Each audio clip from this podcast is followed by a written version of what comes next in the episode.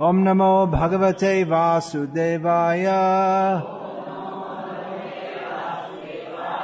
Om Namo Bhagavate Vasudevaya. Om Namo Bhagavate Vasudevaya.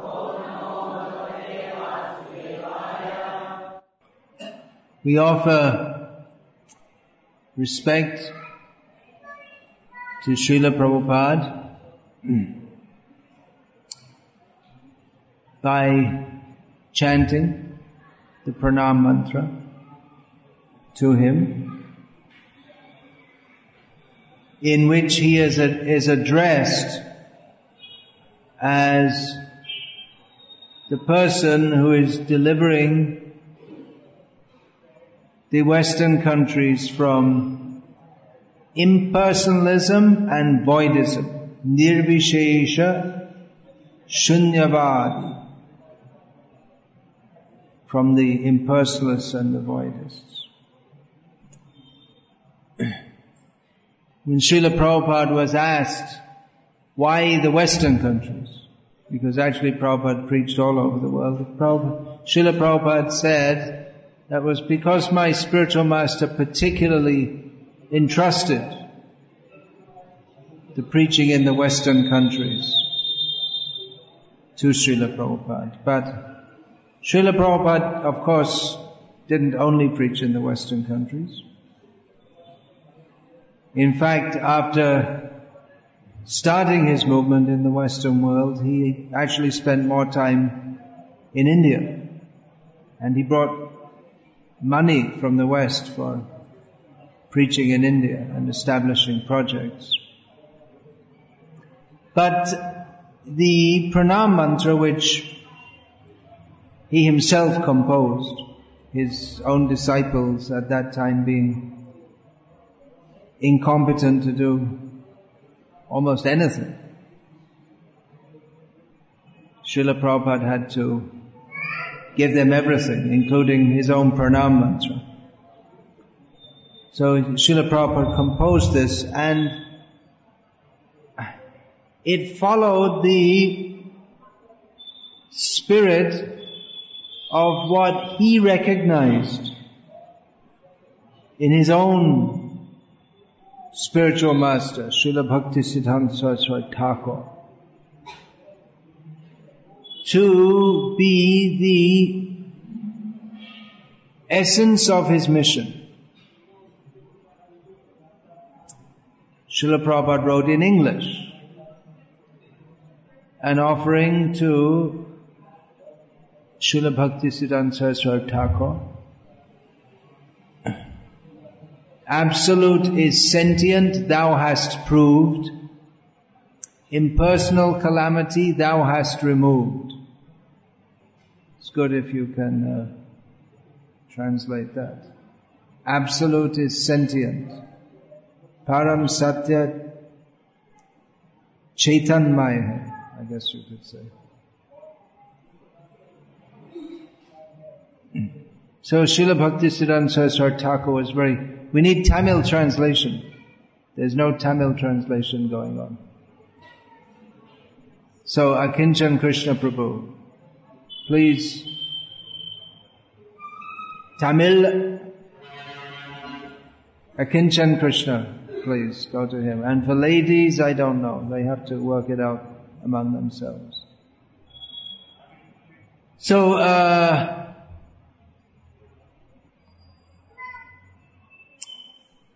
This stanza was, was especially appreciated by Srila Bhaktisiddhanta Saraswati Thakur. So much so that he would show it to others and he appreciated that this disciple of his, Abhay Charanaravinda Das, who we later came to know as Srila Prabhupada, had appreciated the essence of his mission. Now we may say the, the essence of his mission or of any Vaishnava Acharya is to preach love of Krishna. It's not simply negation.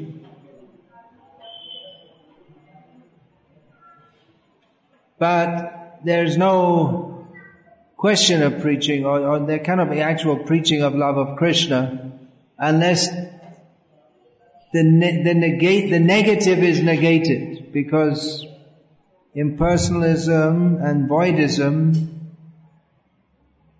is negativism, nirvishesha, shunyavad. Nirvishesha is negative and shunyavad is zero. Both deny the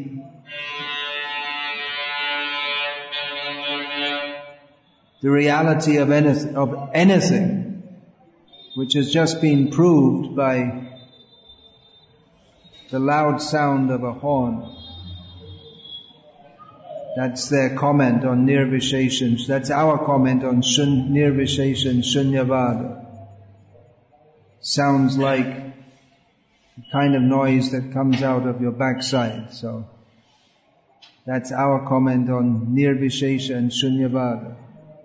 And actually they have that at the Devananda Gauriya in, uh, in Navadip. The the uh, latrine area is called the Jnana Kanda, where you pass stool. That's for imp- that's for impersonalism. And uh, there's some mantras to chant. You can imagine that the propagators of impersonalism are just underneath receiving your charity in the form of stool.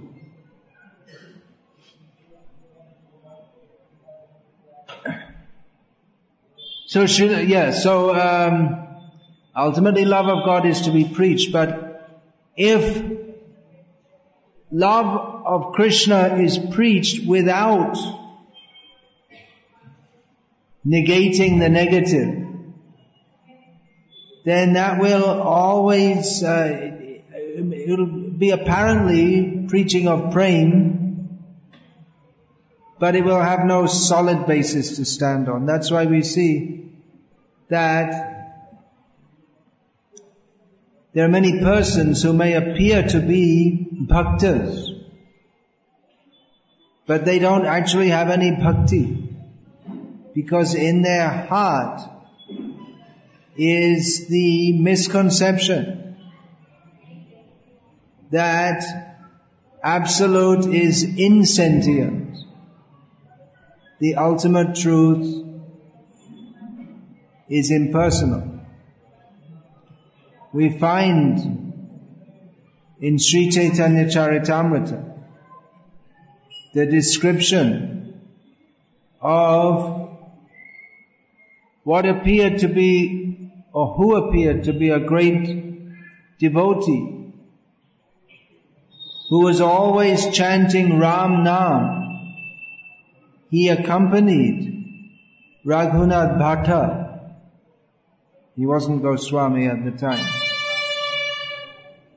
He accompanied Raghunath Bhatta and served him as Raghunath journeyed from Varanasi to Puri now it would, nowadays it would take about a day on a train, but in those days it would have taken much more time. It's not said which route he went on. You can either go through the, the jungles of Jharkhand as Chaitanya Mahaprabhu did, or you can go via the Ganga up to south south of Bengal and then take the coastal road. Anyway, it's a long journey. Either way, difficult journey. So this uh, Ramadas was constantly chanting the name of Ram. But when he came to Puri, Chaitanya Mahaprabhu didn't even recognize him. He didn't want to see him. He didn't recognize him as a devotee. Because Chaitanya Mahaprabhu saw that within his heart there was the impersonal conception, which is actually offensive to Krishna and Rama. So presumably this Ramdas, as he's known there, is he was uh, he was a member of the Ramanandi Sampradaya, which is widely spread over North India, in which they are uh, ostensibly or apparently devotees of Lord Rama. But they're all ultimately Mayavadis, or they don't believe ultimately in the personality of They'll talk about Rama, but they don't believe in him as a person. They'll chant his name. There, there are many ashram. They'll chant Ram Nam constantly. But philosophically, they're all messed up. And there are many like that. I mean, you, you have all over, in North India, you have Kabir, and people say, oh, he's a great devotee, but he's an impersonalist. So, uh, actually to preach prema, the prem pracharan or pashanda dalan, duikarja avadhut karen brahman. Nityananda Avadhut traveled everywhere for two purposes, to preach prema and to subdue the atheists. Unfortunately, atheism often poses as theism. It's more dangerous. Atheism posing as theism, just like we have in modern Hinduism, so many uh, charismatic, or some of them not very charismatic, but people who promote themselves. This upcoming festival, Vyasa Puja, may be thought it's something to promote Bhakti Vikas Swami, but it's not meant to promote Bhakti Vikas Swami. It's supposed to promote Bhakti Vikas, but not Bhakti Vikas Swami. Bhakti should be expanded.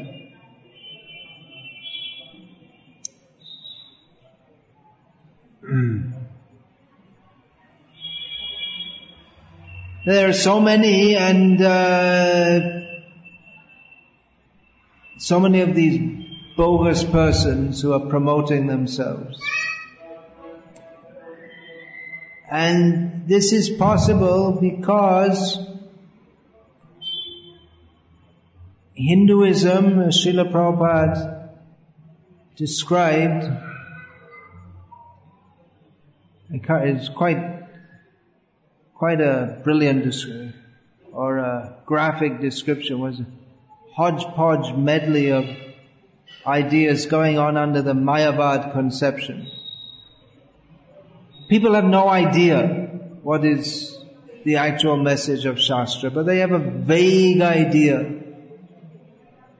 Vague idea that there's some kind of oneness from which everyone, everything comes and the different swamis, their, their various different gods and different swamis, their different manifestations of the one which is ultimately impersonal. And you'll find like that many apparent bhaktas, just like uh, recently quite popular in Gujarat, there was that one Pandurang Shastri. So he'd talk about Golok, and Krishna and all, but he's completely uh, Mayavadi actually. He would talk about these things and attract. He'd have pictures of Krishna, but then he'd say that actually there's no such place of, as Golok. It's complete impersonalist. And then people, previous to that, there it was quite popular, there was this Dongre Maharaj, who people thought was a great bhakta because he was famous for speaking on Bhagavatam. But he was also a complete Mayavadi. If you just examine their, but no one looks at their philosophy. If you look at what, whatever little philosophical statements they make, expose them as the cheaters that they are. They're using the language of bhakti to cheat people. And uh, promote their envy of Krishna in the form of denying the personality of Krishna. So this should be opposed. Srila Prabhupada opposed that. Nirvishesha Shunyavadi. Nirvishesha means the impersonal. Shunyavadi means the voidists. There's not much difference. It's a semantic difference, practically. The voidists, they say, there is nothing. And the impersonalists say, well, Brahma Satyam Jagan. There is Brahma. That's real. That's true. But everything that we see and experience, that's false. And what is the nature of the Brahma which is Satya? Nirvishesh. It has no qualities. It has, there's nothing to distinguish it from anything else because there is nothing else. There's only Brahma. They misinterpret the Vedic statements. Ekam advitiyam. Eko Brahma dvitiyam nasti. They, they misinterpret these statements.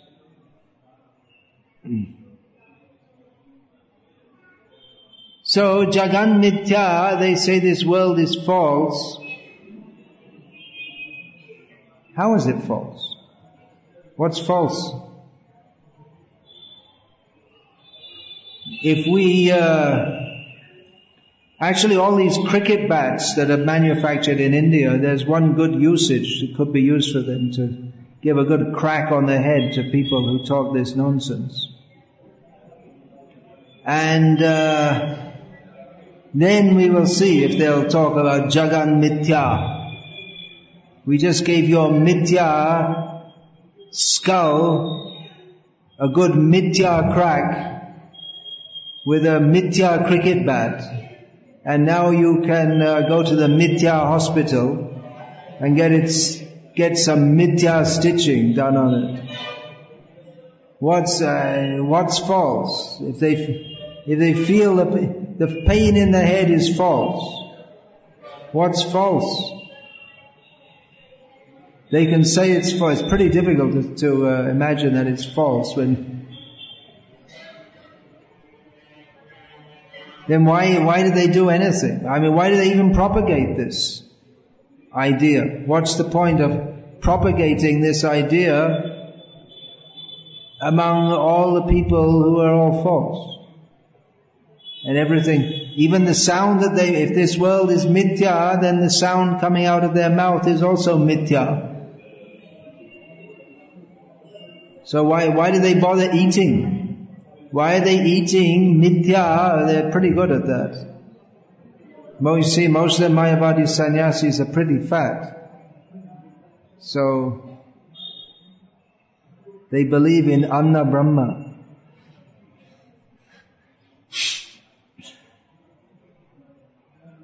As Srila Prabhupada said, the, the, the Mayavadis, they say this world is false, but they're very, they're, they're pretty busy enjoying it.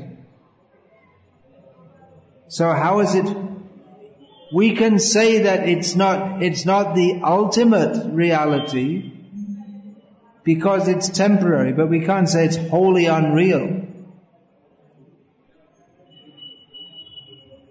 And then they say Brahma Satyam, and every, Brahma Satyam, but then they say there's no, in Brahma there's no form, there's no qualities, there's no personality, and what's there? What is there?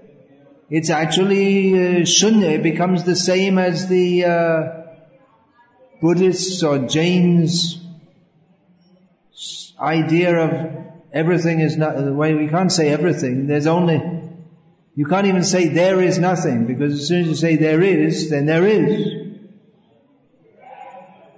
It's impossible. So then they say it's inexpressible by words. And they'll talk so many, they'll write so many books and then say ultimately it's inexpressible by words. Then why are they writing books? And what's the meaning of words, any words? They're all meaningless words, but uh, then don't just keep quiet. And some of them do. That's the best thing that they can do actually, is just to keep Mauna Vrata. We highly recommend it for all Mayavadis. Just keep quiet. That's the best thing you, if you're not ready to chant Hare Krishna and accept Krishna as the Supreme Personality of Godhead, then best thing is just keep quiet. At least don't spread your nonsense. Okay, give that to me. Yeah, you can give it to me. This is supposed to be, there's a little curve on that which is supposed to be for cutting the heads of the Mayavadis, so.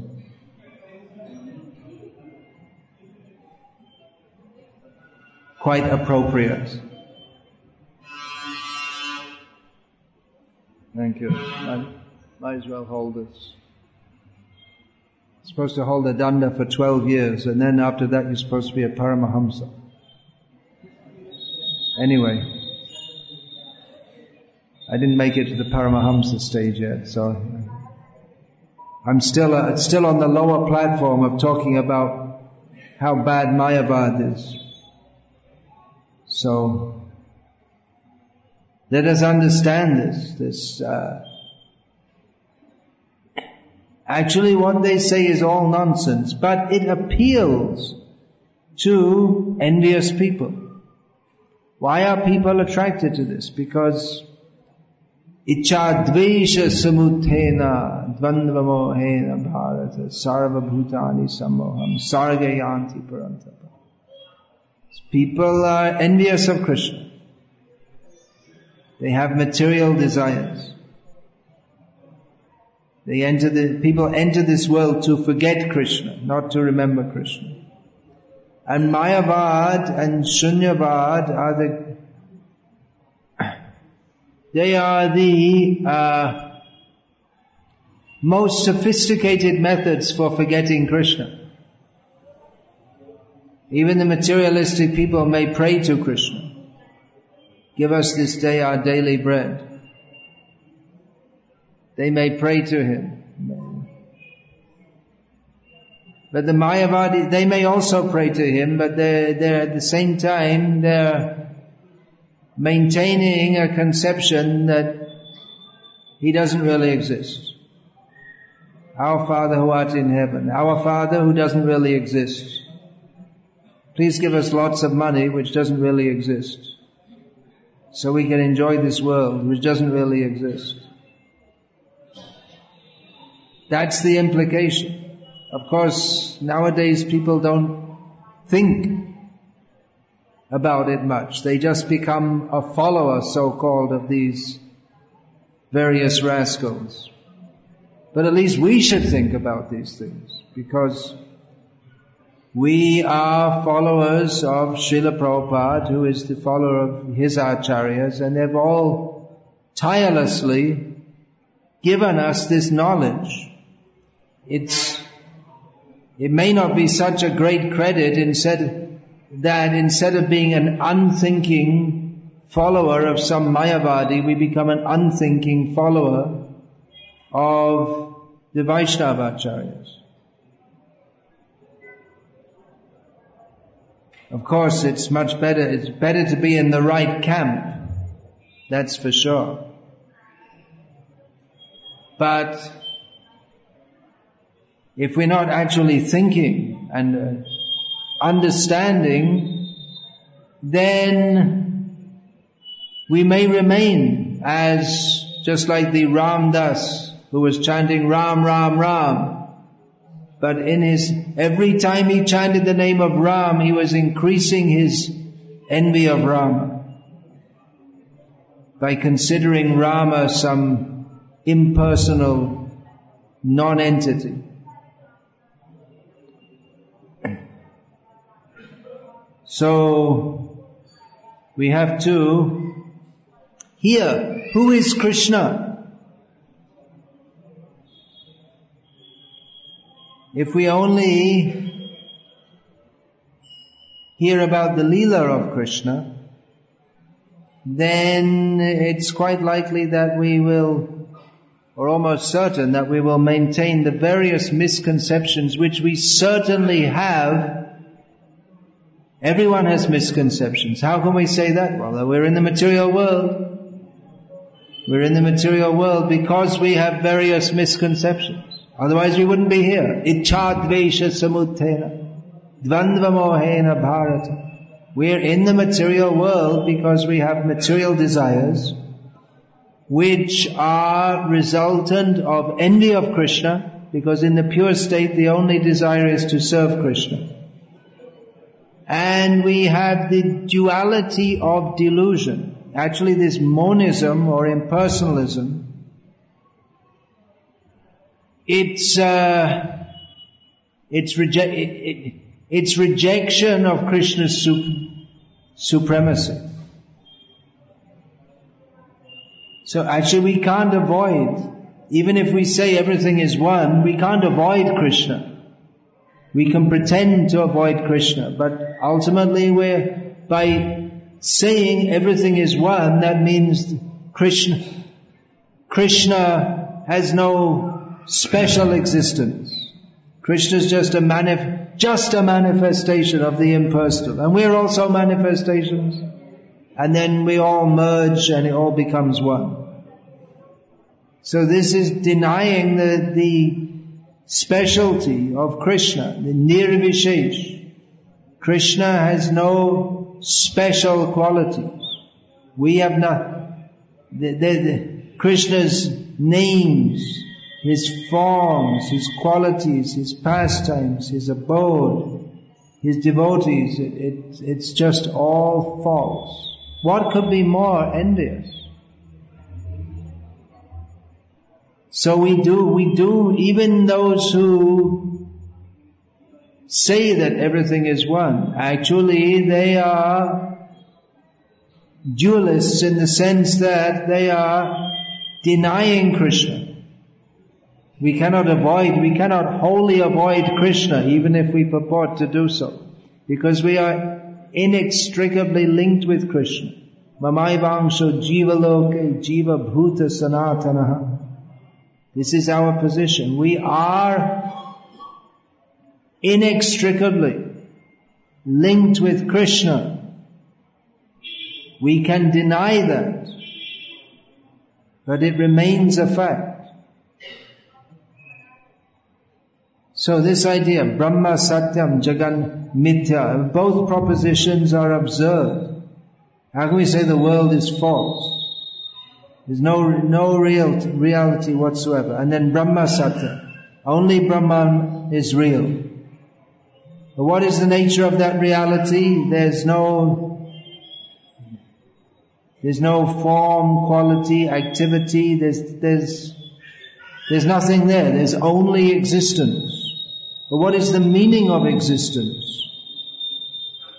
If there's, there's nothing to perceive, there's nothing to experience, there's only consciousness, but there's not, they say it's, they say that, the impersonalists say that the, the ultimate reality is only consciousness. But consciousness of what? Not consciousness of anything, because there isn't any, there's only consciousness. So there's only consciousness being conscious, but there's nothing to be conscious of. So it also comes to nothingness ultimately.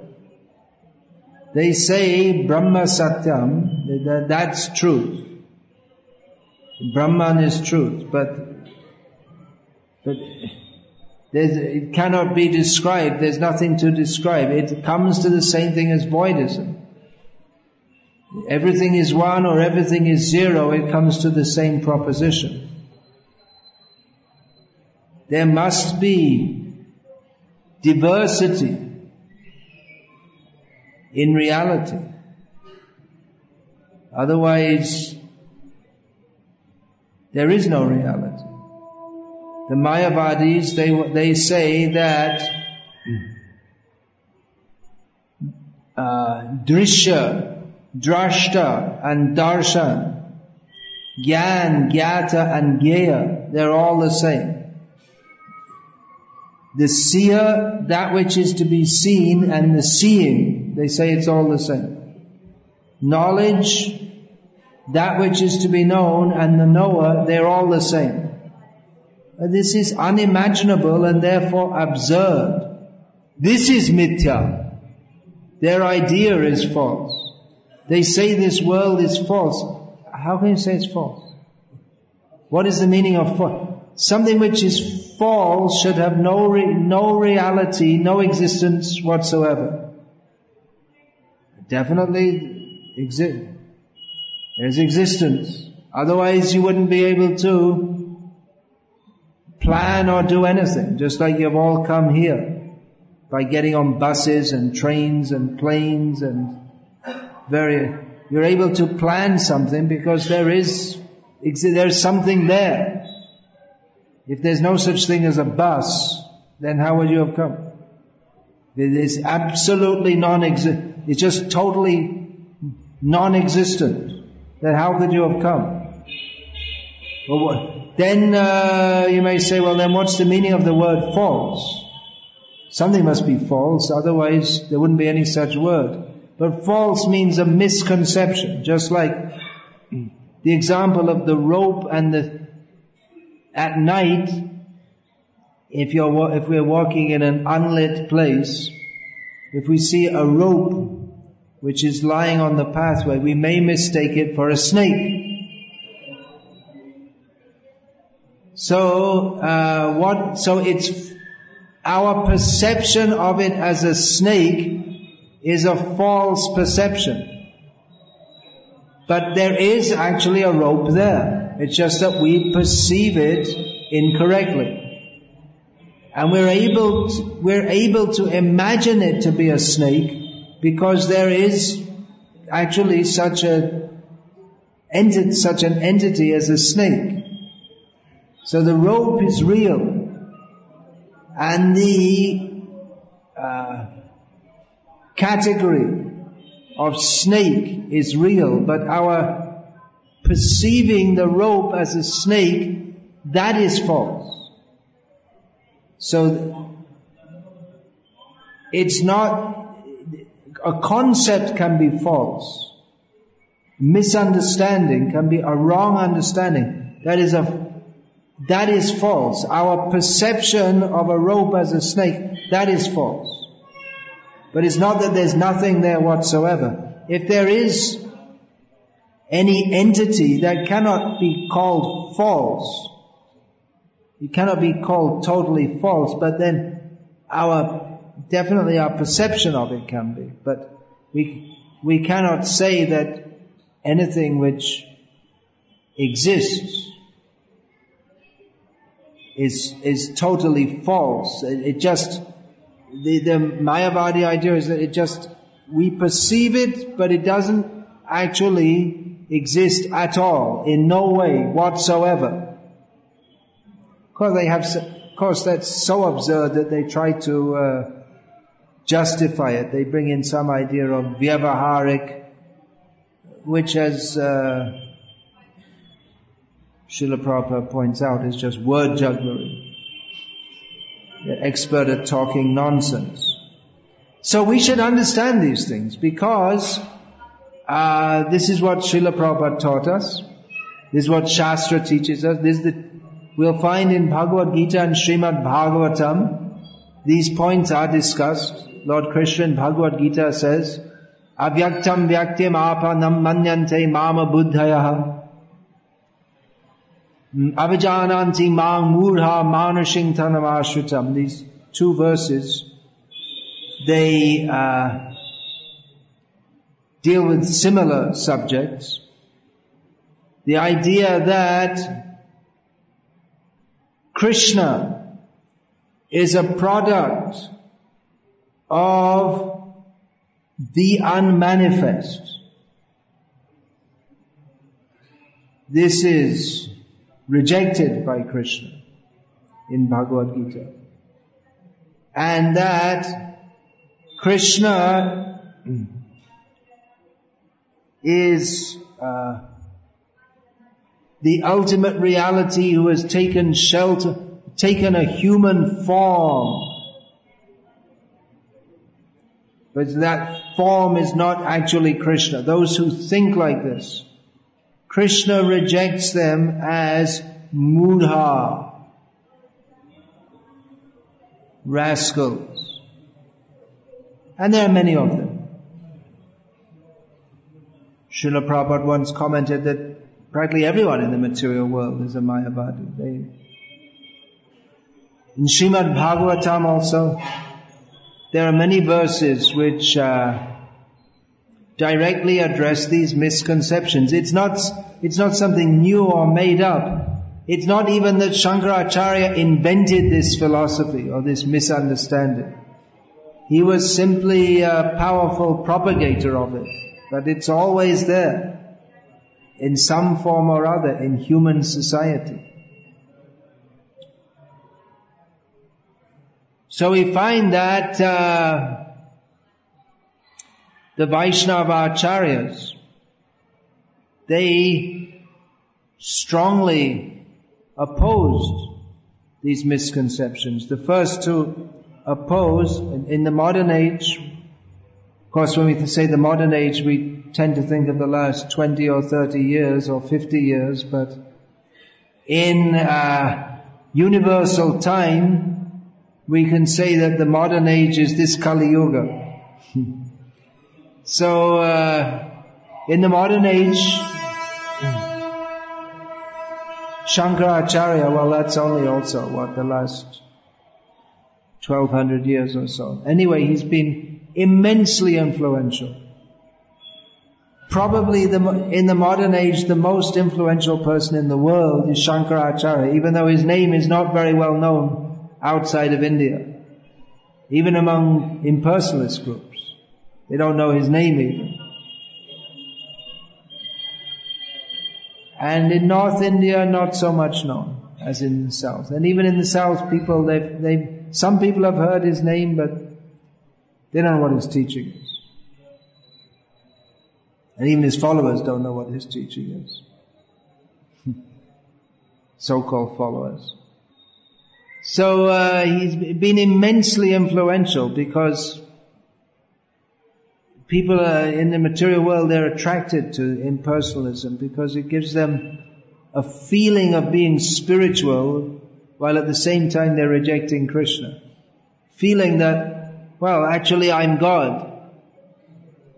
And there are many people who, both in the East and in the West, who will shamelessly say, with great conviction, I am God. We've probably all met people, isn't it?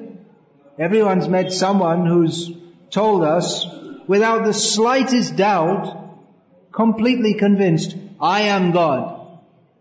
They say, we we probably, definitely preachers of Krishna consciousness, they meet people like that. Once, this was many years ago, in Philadelphia in USA, one man came to our temple, ISKCON temple, and he was looking and looked like he was very happy to see everything. And then he came to the temple president and said, I'm very happy with everything that you're doing here. You are worshipping me very nicely.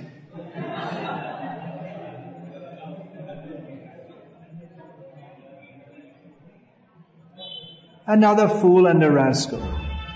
But he was content thinking, I am God. So it's nice to think like that if you're a fool and a rascal. People take comfort in that, thinking that actually I'm God. All these people don't understand, but actually I'm God. One day they'll understand. So they go along in this dream and eventually they get old and die like everyone else and they go to Yamaraj and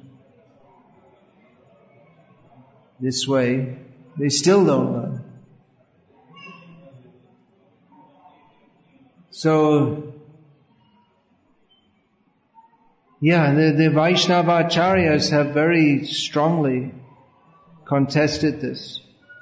This Sri Rangam is the headquarters of the Ramanuja Sampradaya. Now there were many alvas or great saints, we can say, of the Vaishnav Sampradaya before Ramanuja. But he is considered or is accepted as the Acharya, Sampradaya Acharya. Even though there are many great persons who are considered in the Sri Vaishnav Sampradaya to be, uh, well, one of them is the uh, appearance of Lakshmi. Then others are the forms of Garuda. Oh, he's an alva in himself. Or they, the appearances of the Lord's paraphernalia, Sudarshan Chakra. So they're very great persons. But Ramanuja is the Acharya because he gave the philosophical position which is accepted by the Sampradaya. On the order of Yamuna Acharya, one of his 18 gurus, he had 18 gurus, for teaching him various things, including his mantra guru where they taught him various things. Was it 18 gurus? I think so. Or was it 18 times? He, anyway, he had many gurus. So, uh, he is the Acharya because he gave the philosophical position of understanding Narayana as the supreme person, not impersonal.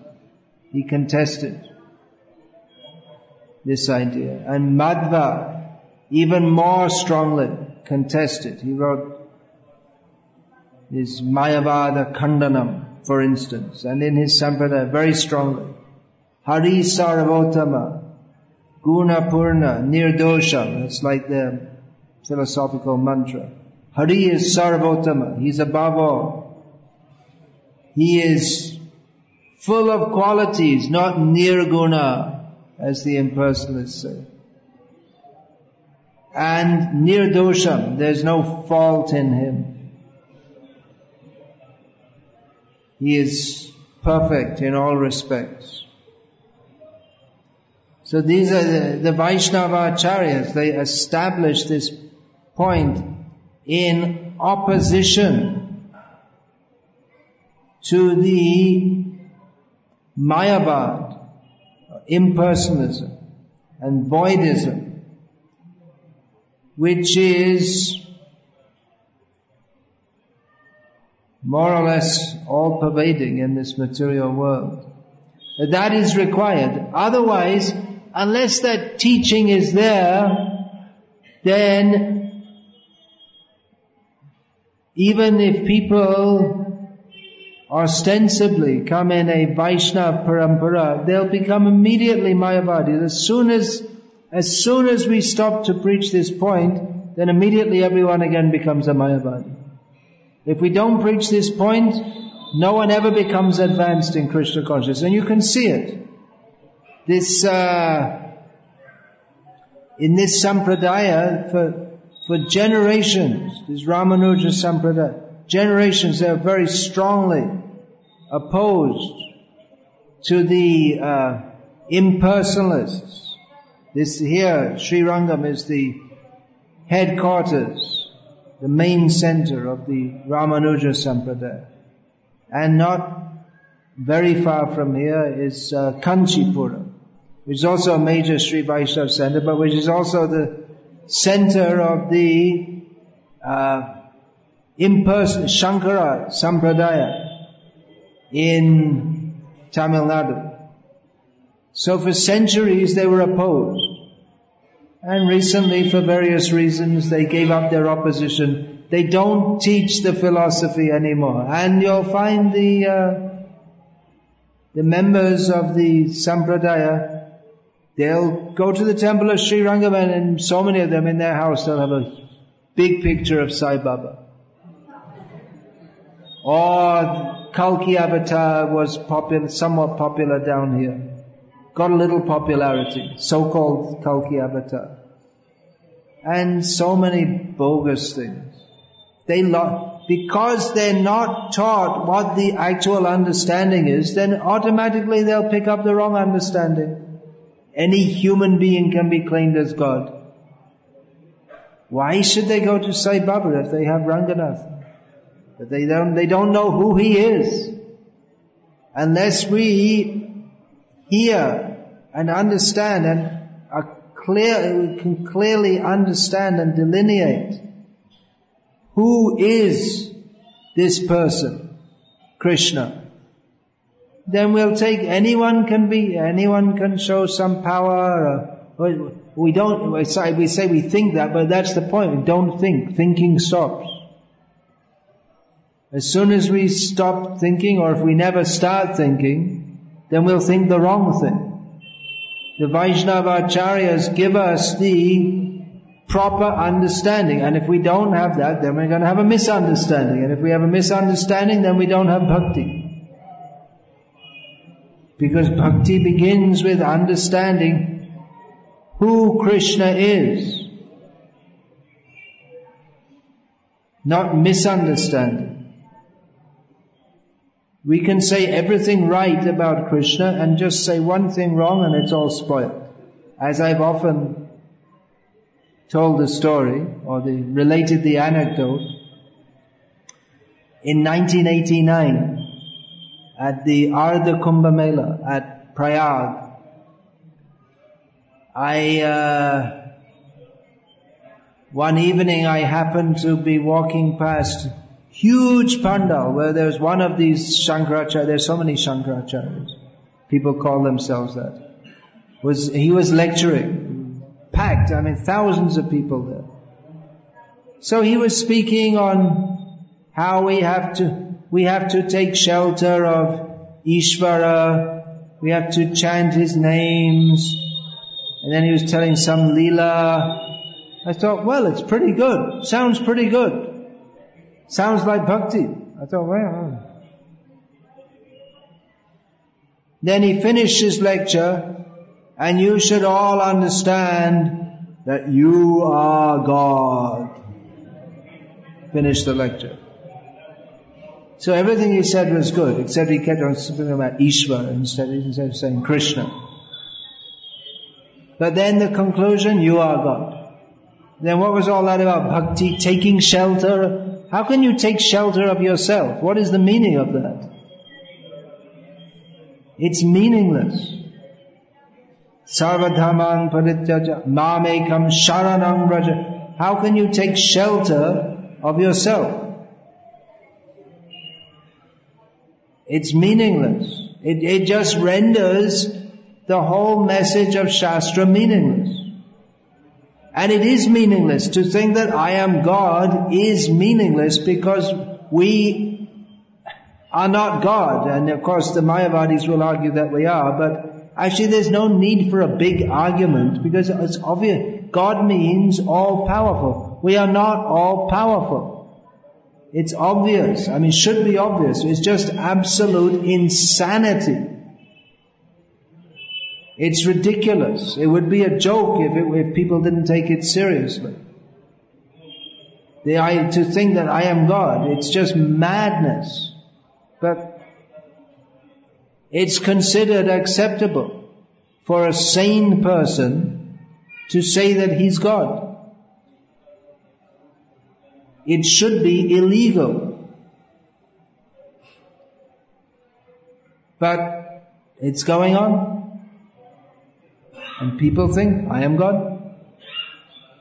And they're allowed to preach that everyone is God, which is another meaningless statement. How can everyone be God? then there's no meaning of God. But if we don't think and understand correctly, then we must think and understand incorrectly. Therefore we should understand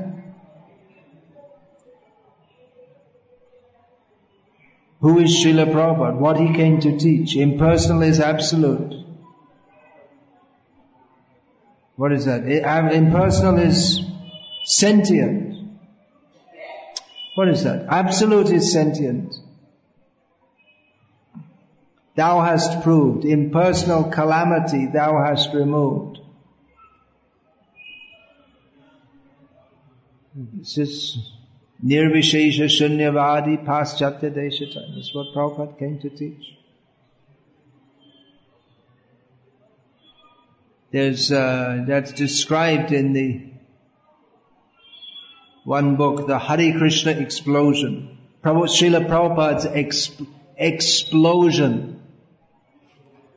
How Srila Prabhupada exploded in anger. That his initial followers, they'd been coming and listening to Srila Prabhupada's lectures for weeks. But they were attached to impersonal ideas and they didn't even though Prabhupada was always talking about how Krishna is the supreme, impersonalism is bogus, because this impersonal idea, it, it makes a kind of cloud in the consciousness by which everything that goes into it just becomes fuzzy, unclear. So that even if you hear Krishna is supreme, you just, it just comes into your consciousness and gets mixed up with that, and that, oh, okay, Krishna is supreme, and everything's ultimately one. Somehow everything gets negated by this strange idea that all is one. And you're able to keep within one's muddled consciousness various misconceptions and think that, yeah, they're all okay. Whatever anyone says, it's all okay. It's all true. Everything's true.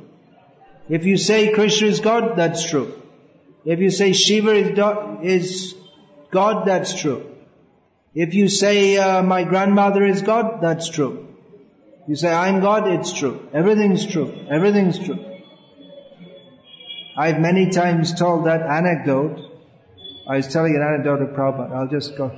I many times told that once walking on the street in Patna, I came across uh, some students stopped me and asked, what is this? Why you dressed like this? And I was explaining Krishna is the Supreme Personality of Godhead. One man came up and listened. He listened for a few minutes and then he interjected angrily, why do you say Krishna is God? He was angry to hear this. Why do you say Krishna is supreme? Everything is supreme. Everything is God. He said. So some pigs were running on the street. So I said to him, do you accept that the pig is God? He said, yes. He was angry to hear that Krishna is God, but he was quite bold to say that the pig is God. So I asked him, do you accept that the stool of the pig is God? Yes. So are you willing to take the stool of the pig home and worship in your home? Do puja? Yes! Such a fool, such a rascal. He became angry on hearing that Krishna is supreme. So he, he's, he doesn't like that Krishna will be worshipped, but he says he's ready to worship the stool of a pig. He would rather worship the stool of a pig than worship Krishna. So therefore Prabhupada said, kick on their head with boots. It's actually a very uh, good prospect because how can you discuss with such people? If you kick them in the head, then something might get in order. Everything's disordered there. They're, they're, so a good kick might put it back in order. So anyway, uh, Srila Prabhupada, 1966 or thereabouts, with his new followers who weren't really followers because they were Mayavadis. So,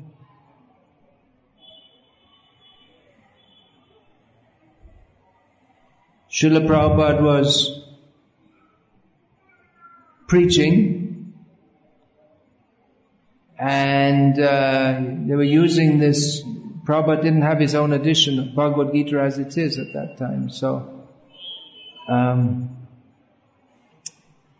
they were reading from Dr. Radhakrishnan's edition. Prabhupada would read the translations, which Prabhupada thought the translations were okay, but the purports were, the commentary is terrible. Totally impersonalistic. Srila Prabhupada was particularly upset at Dr. Radhakrishnan's commentary on the last verse of the ninth chapter of Bhagavad Gita. Manmana bhavamad bhakto madhyaji mang namaskuru mame vaishasi yugvaivam atmanang matparayanaha. Where Krishna, as he does repeatedly in Bhagavad Gita, points to bhakti to himself. But Dr. Radha Krishna says not that it's not Krishna that we are to meditate upon, but the unborn, unpersonal within Krishna. In other words, denying Krishna's supremacy, saying that there's something higher than Krishna, which is against the whole message of Bhagavad Gita. So, uh, Srila Prabhupada was speaking against this. And uh, one of his followers protested, well, actually, it is all impersonal. What's wrong? And so then this person who had been with Prabhupada for weeks, listening to Prabhupada, came out with all this stuff about quoting various so-called spiritual leaders and how they're all, they're all saying that everything is all one. And Prabhupada was listening and getting more and more angry, but he was quiet. He didn't say anything. And he said, have you finished? He said, no, I've got more to say. And then he, he was speaking more and all impersonal, how all these great philosophers, they all say that everything is all one. And then when it finished, Prabhupada, he's an old man. You have to remember, people expect an old man to be just nice and smile. Prabhupada smashed his hand on the lectern and stood up and started shouting. Why do you deny Krishna? Krishna says you think of me. You be my devotee. Why are they denying Krishna? It's Krishna. The truth is Krishna. Why are you denying? Why are you envious of Krishna?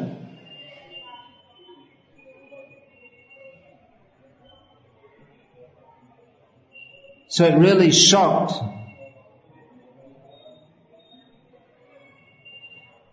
his followers.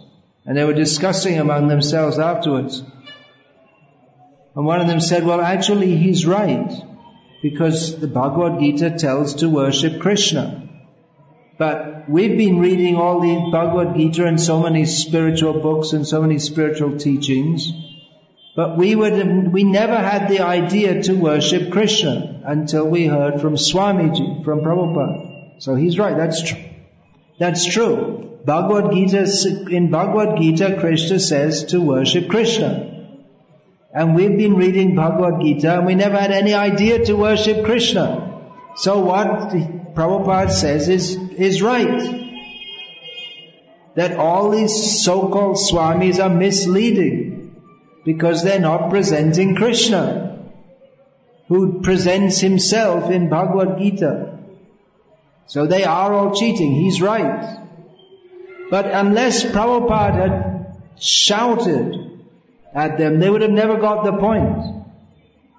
There was one devotee in Holland, this was years ago. He'd been initiated for one year when he finally realized that Prabhupada meant what he said. He thought that was all just an allegory. Reading, he was reading Krishna book And he thought it was just all like some stories and ultimately everything's impersonal. Because unless we stress this, then uh, we stick to our misconceptions. And yeah, it's easier to think of impersonal. Then there's nothing to surrender to. Then we don't have to surrender. Then we can be, uh, we can be, we can just feel ourselves to be spiritual. But there's no actual surrender. Bhakti means there are rules and regulations you have to follow. Because Krishna likes this, and he doesn't like this. Krishna wants us to do this. He doesn't want us to do that. But if we don't stress that, if we say, well, everything's all the same, bhakti is just a feeling in your heart, then there's no need of rules and regulations. It's just a feeling.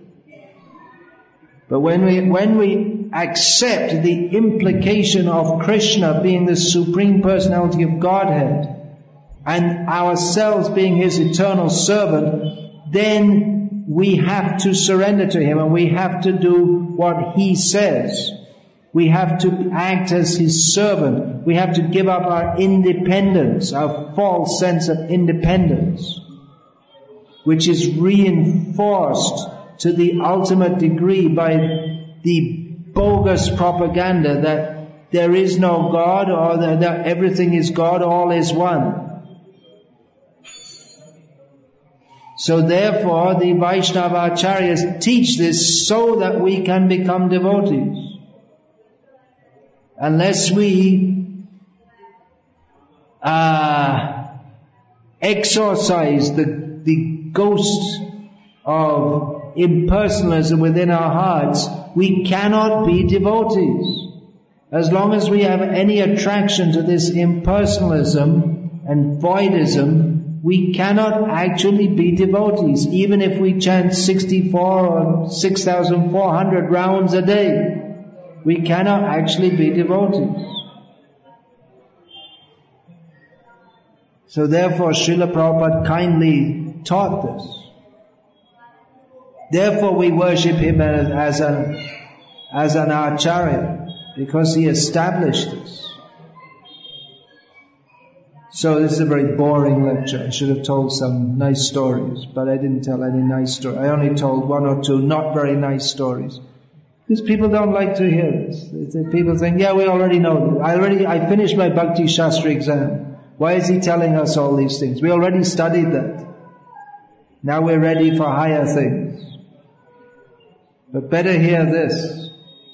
Get out that wicked witch of impersonalism from the heart of, of considering it possible that there can be any truth except Krishna being the Supreme Personality of Godhead. If we define Brahma Satyam without reference to Krishna. It's a fact. Brahma Satyam, that's a fact. But if we don't define as Arjuna did, Param Brahma, Param Dhama, Krishna, Param Brahma, Param Dhama, Pavitram, Paramam Bhavan, you, Krishna, you are that Supreme Brahma. Unless we define this, unless we're very clear on this, then where is bhakti? Bhukti mukti spriha yavat pishachi hridivatate. What's the next line? Katam abhyudayo bhavet. Mm. Bhukti Bhukti Sprihayavat Tavat Bhakti Sukhasyatra Katam Abhyudayo Bhavet There's no, there's no question of the bliss of bhakti arising within the heart of one in whose heart develop, uh, reside the witches of desire for material enjoyment and attachment to impersonal calamity.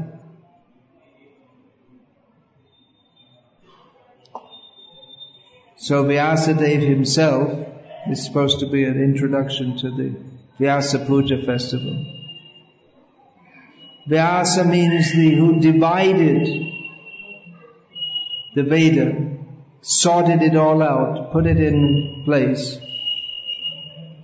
But he also composed two works, Mahabharata, which is also Veda, in one sense, apaurusheya.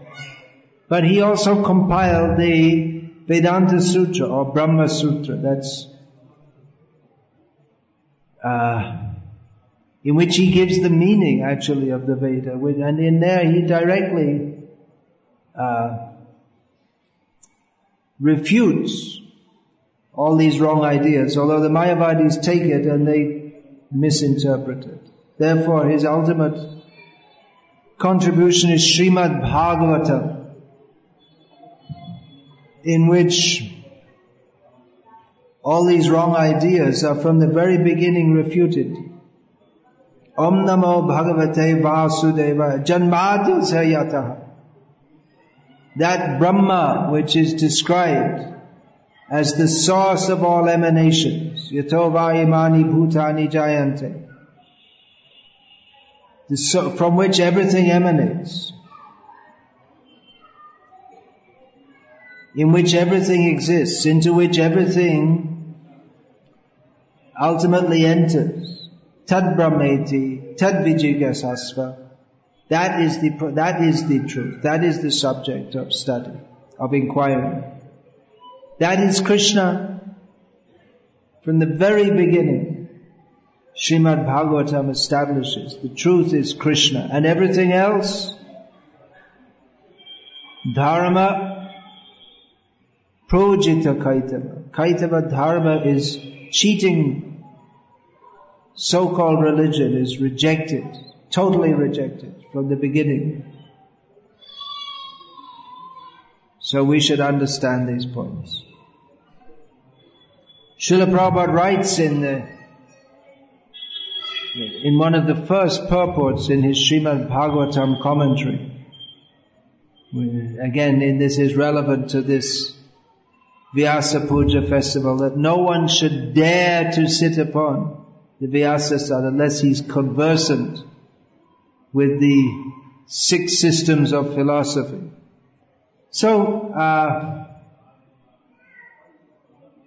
Srila Prabhupada's disciples are not systematically trained in Vedanta as previous acharyas were, but by the grace of Srila Prabhupada in his books, uh, he has given us the essence of understanding all these points. So, we should understand. If we don't understand, then we'll misunderstand. We offer our respects to Srila Prabhupada as Nirvishesha Shunyavadi Paschatya Deshatari. He who has delivered the Western countries from impersonalism and voidism. And here in India also, we find Srila Prabhupada at a Gita Sammelan with some, of the biggest swamis in India, Srila Prabhupada, angrily berating them, all big, big swamis. Prabhupada shouting at them, why are you cheating people in the name of Bhagavad Gita? Why do you not teach Krishna is the Supreme Personality of Godhead? Therefore we worship Srila Prabhupada as the bona fide representative of Vyas. Hare Krishna. I'll finish there. Is there any question about this?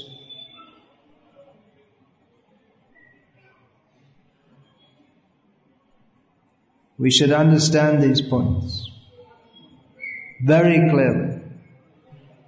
Mayavad means everything unclear. I was, personally, I was so attracted to Prabhupada's teachings, so clear, no, so clear and so sensible.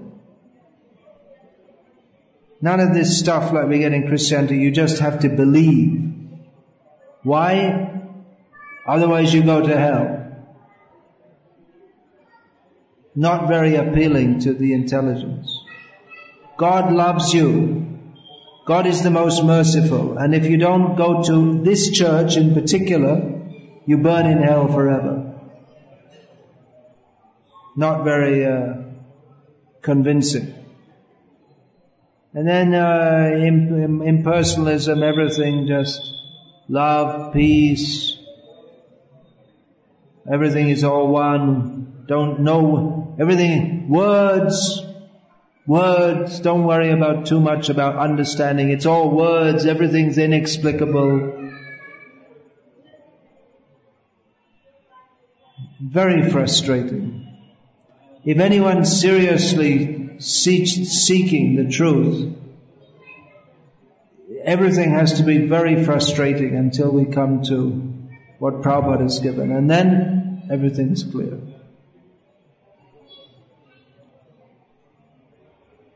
So, what Ramanuja came to give Madhvacharya, all the Vaishnavacharyas, that is in its full perfection given by Chaitanya Mahaprabhu. But we, in our practical preaching, we take support from the uh, Vaishnavacharyas who preaching in the world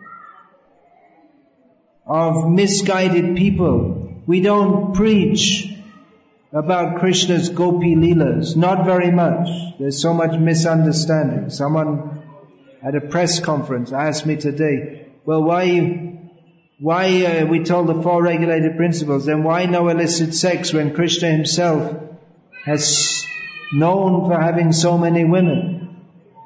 So only misconceptions about Krishna.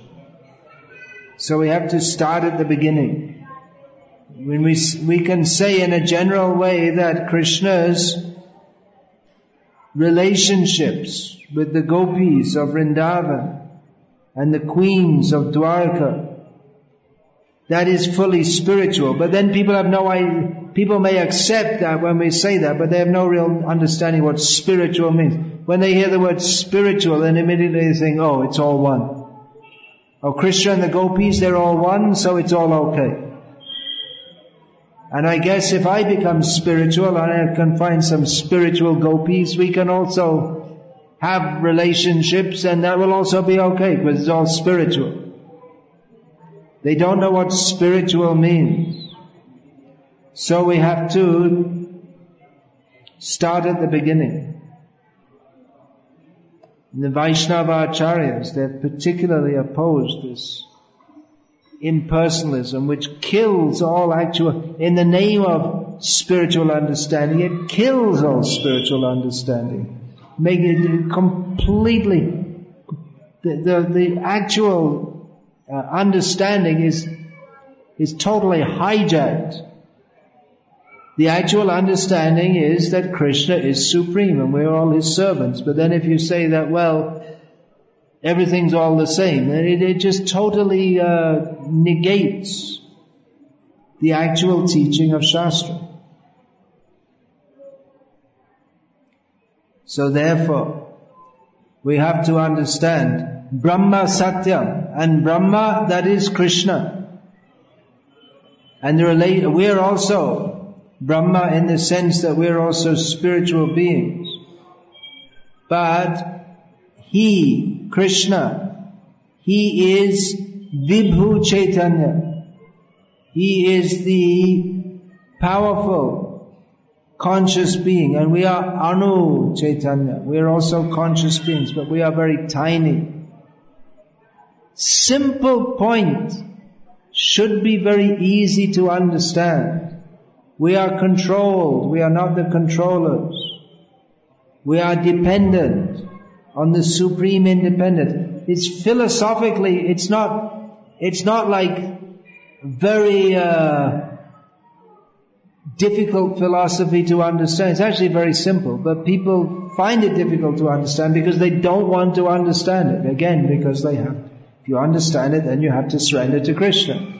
And that's why everyone in this material world, all their endeavor is not to, is to avoid surrendering to Krishna. Therefore they make a very elaborate philosophical construction, but actually if we reduce it to what, if, if we take what it actually says. It's all nonsense, that everything is all one. It's nonsense. But somehow or other people think that it's true. They like to believe it. So we should oppose this.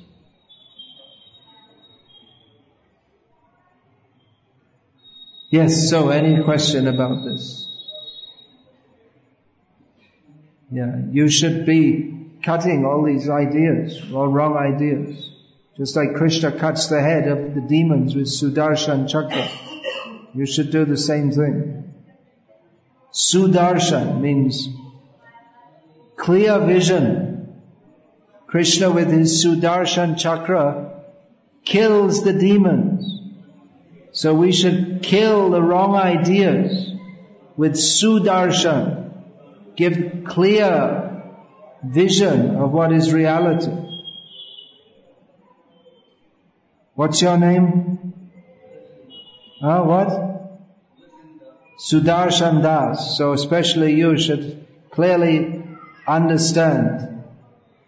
Okay, the lecture was okay? It's good enough to get a garland? Alright.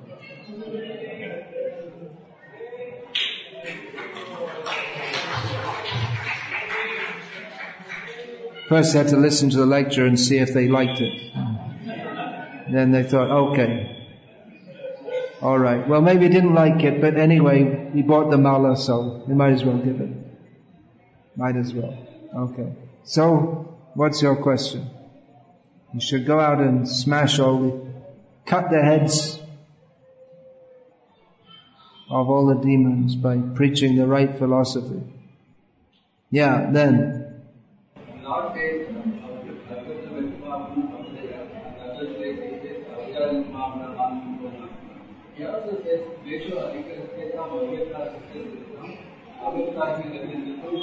Yeah, Lord Krishna says that those who are attached to the impersonal understanding avyaktahi gatir dukam dehavadhiravapyate.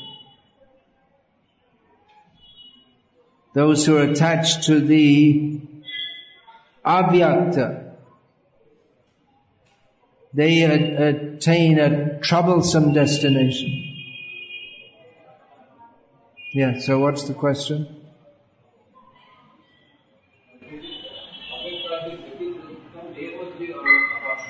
Hmm.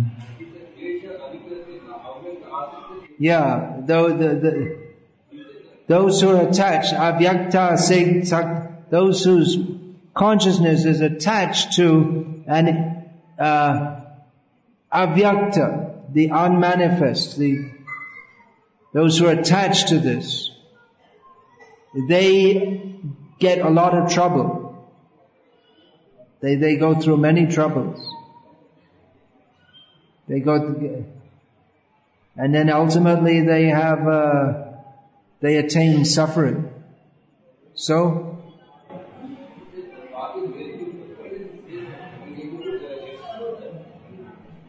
well, they attain many troubles because they forget Krishna, and when you forget Krishna, you remain in the world of trouble. You remain in the world of difficulty. You don't attain Krishna, who is all bliss. You attain, the, you, you, you remain in the material world.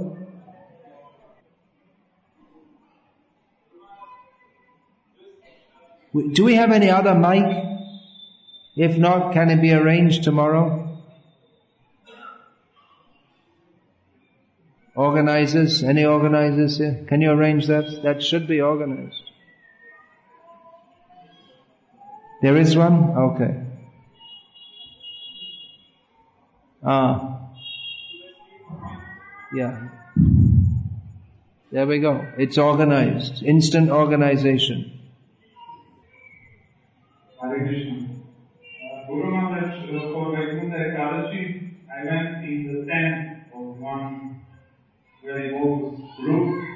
So they were explaining, they had posters of, they had asked my ear, and such.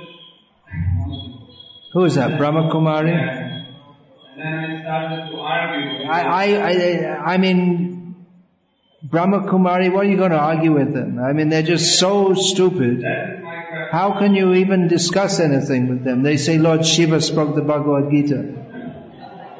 It's like, Prabhupada gave that example that after reading the whole Ramayana, you said, well, I read the whole Ramayana and I just want to understand that uh, Sita is the father of who? How can Sita be the father of anyone when she's female? It's just like, you know, you're so, so stupid, you can't talk even to such people. So, yeah, it's just, it's just ridiculous. Such organizations exist for people who, uh, they're really, uh, they're very, very serious about being in Maya. I mean, they're really serious about accepting something totally stupid. I, I, how can you argue with such people? They say Bhagavad Gita is spoken by Lord Shiva. It's, it's just madness. I wouldn't bother. I wouldn't bother even speaking to them. I mean, you could speak to other people and say, look, these people are insane. But uh, due to this Mayavad idea, say, well, you know, Lord Shiva, Krishna, it's all the same. And like this. I'll take one more question and then finish. You say that uh, Maharaj is one of Mayavadi. Who? So, Maharaj Yeah. is also considered him as a devotee. Yeah. And you say he, he is one type of Mayavadi. Yeah. So I would like to know that what he used to that because I don't know what he used to teach. And Well, he, he mixed he, the same Mayavad conclusion. I'll tell you one thing. One time in Nagpur, I was there with the Padayatra, and he was supposed to be coming to the uh,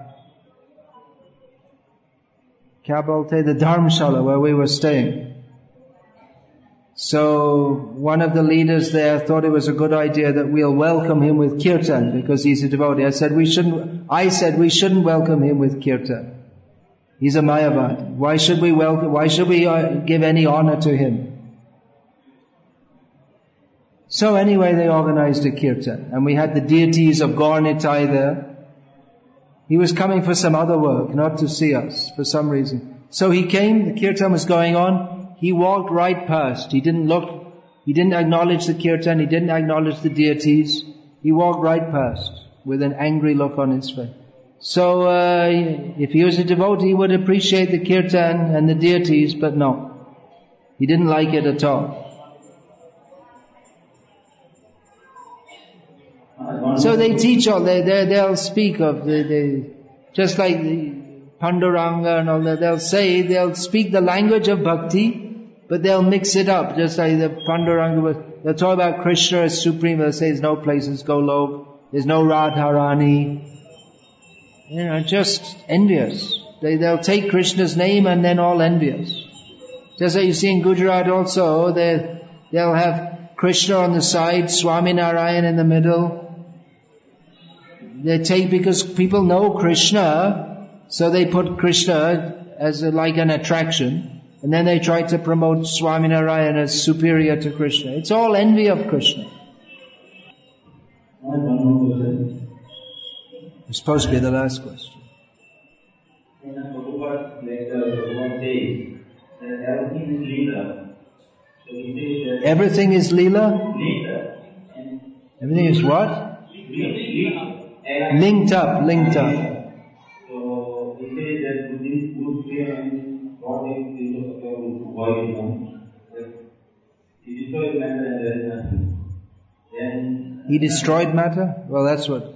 He preached voidism. ah, Then Shankaracharya came and preached more or less the same thing. But he restored, he restored faith in the Vedas. What you that uh, No, well, he said there is Lord Buddha. Actually, as far as I know, Lord Buddha didn't exactly preach voidism, but his followers preached that. He didn't really teach anything very spiritual. It was more just. Uh, but later on, his followers developed all kinds of different philosophies, which is, goes under the, the name of Buddhism. But uh, Shankaracharya introduced the idea that there is spirit, Brahma Satyam, whereas the, in, in Buddhism there is nothing, just nothing. But then what they call Brahma, it's equivalent to the void, the imagined void of the Buddhists, because there's there's no name, no qualities, no form, no activities. There's there's nothing there. They say there's only spirit, but it has no qualities. If it has no qualities, then there is no there's no thing. So it's cheating.